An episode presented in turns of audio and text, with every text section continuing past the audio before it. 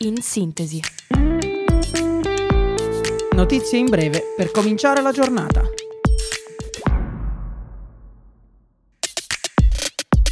Buongiorno a tutti da Radio Yulm. Io sono Diletta e questo è In Sintesi. Ecco le principali notizie del giorno. Cronaca.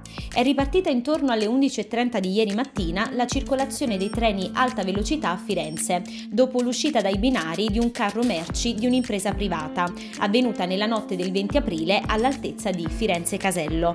Numerosi disagi e proteste da parte dei viaggiatori, con ritardi dei treni fino a duecentocinquanta minuti, oltre alla cancellazione di numerose corse.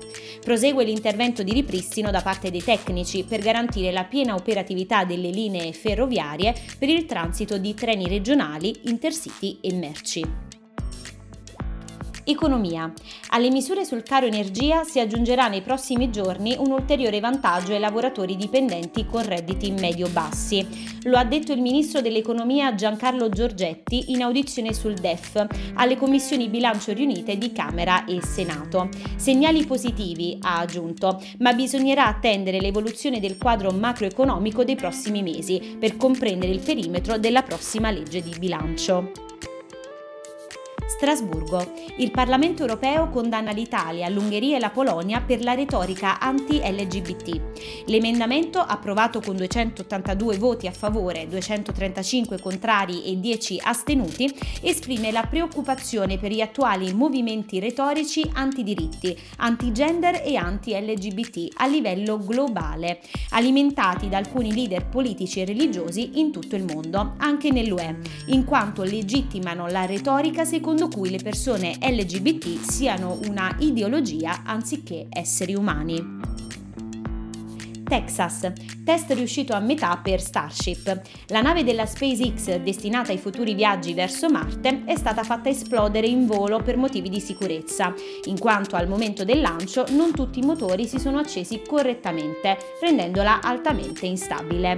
I tecnici della SpaceX hanno dunque deciso di distruggere la Starship perché il rientro a terra sarebbe avvenuto in modo incontrollato.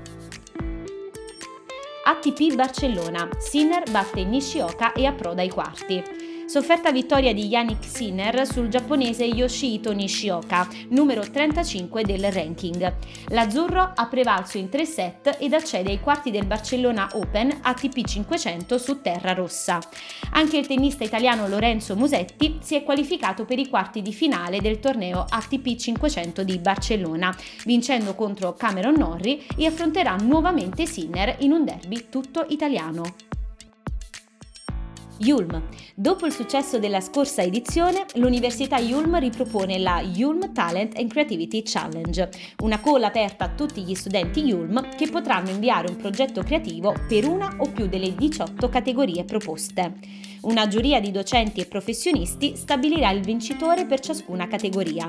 Potranno partecipare tutti gli studenti regolarmente iscritti e i progetti dovranno essere presentati nell'arco temporale compreso fra il quindici maggio e il quindici settembre duemilaventitré. Per consultare il regolamento sarà sufficiente andare sul sito Yulm nella sezione News. Queste le principali notizie della giornata. In Sintesi ritorna lunedì, sempre alle otto, sempre su Radio Yulm. Un saluto da Diletta e vi auguro un buon fine settimana.